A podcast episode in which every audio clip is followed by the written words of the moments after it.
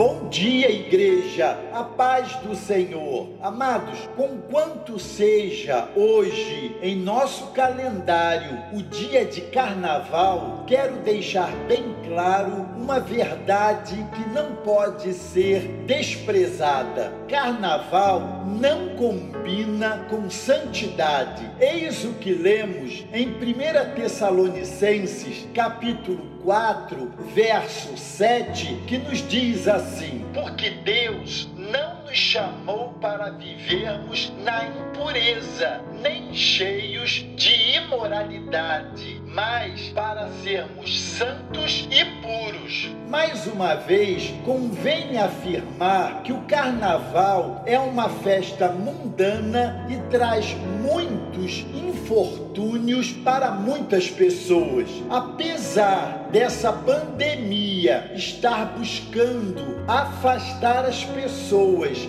de grandes aglomerações, cumpre-nos lembrar aos crentes em Cristo que servos de Deus não tem nada a ver com o carnaval. Ainda que tenham parentes, amigos e vizinhos carnavalescos, não devem ter nenhuma simpatia para essa que é, por definição, a festa da carne. Amar essas pessoas não significa amar o que elas praticam. A palavra de Deus diz que Ele nos chamou para a santificação e que sem ela ninguém verá o Senhor, conforme lemos em Hebreus, capítulo 12, verso 14. Portanto, definitivamente, santidade não combina com carnaval, pois este se reveste de extrema carnalidade e sensualidade, separando famílias, casais, trazendo gravidezes indesejadas, além das tragédias que ocupam todos os anos as manchetes dos jornais. A carnalidade e a sensualidade se manifestam principalmente na exposição dos corpos, principalmente das mulheres, mas agora de maneira muito aumentada na festa da carne. E o deboche se evidencia nos temas dos chamados enredos que louvam divindades pagãs e sua ética torta e maliciosa. Desde sempre ouvimos falar que no carnaval tudo é permissível, tudo é permitido. Realmente há muita gente que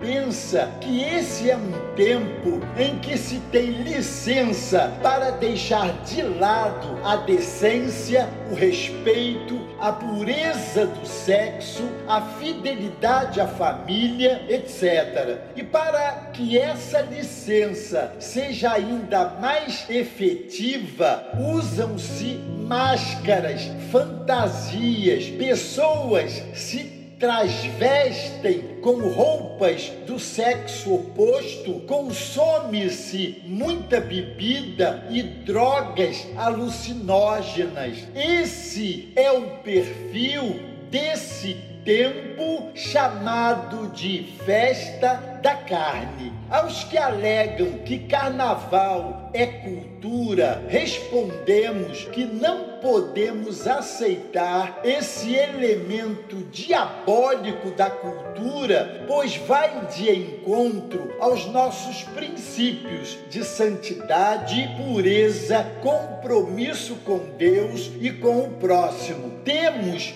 uma grande responsabilidade para com o bem da sociedade e o testemunho da transformação que Jesus operou em nossas vidas. Lembremos o que diz a palavra de Deus: Não vos coloqueis em julgo desigual com os incrédulos, pois que sociedade tem a justiça com a injustiça? Que comunhão entre luz e trevas? Que harmonia entre Cristo e Satanás? Que parceria tem o crente com o incrédulo? E que acordo tem o santuário de Deus com os ídolos? Pois somos santuários do Deus vivo, como ele disse: habitarei neles e entre eles andarei. Eu serei o seu Deus e eles serão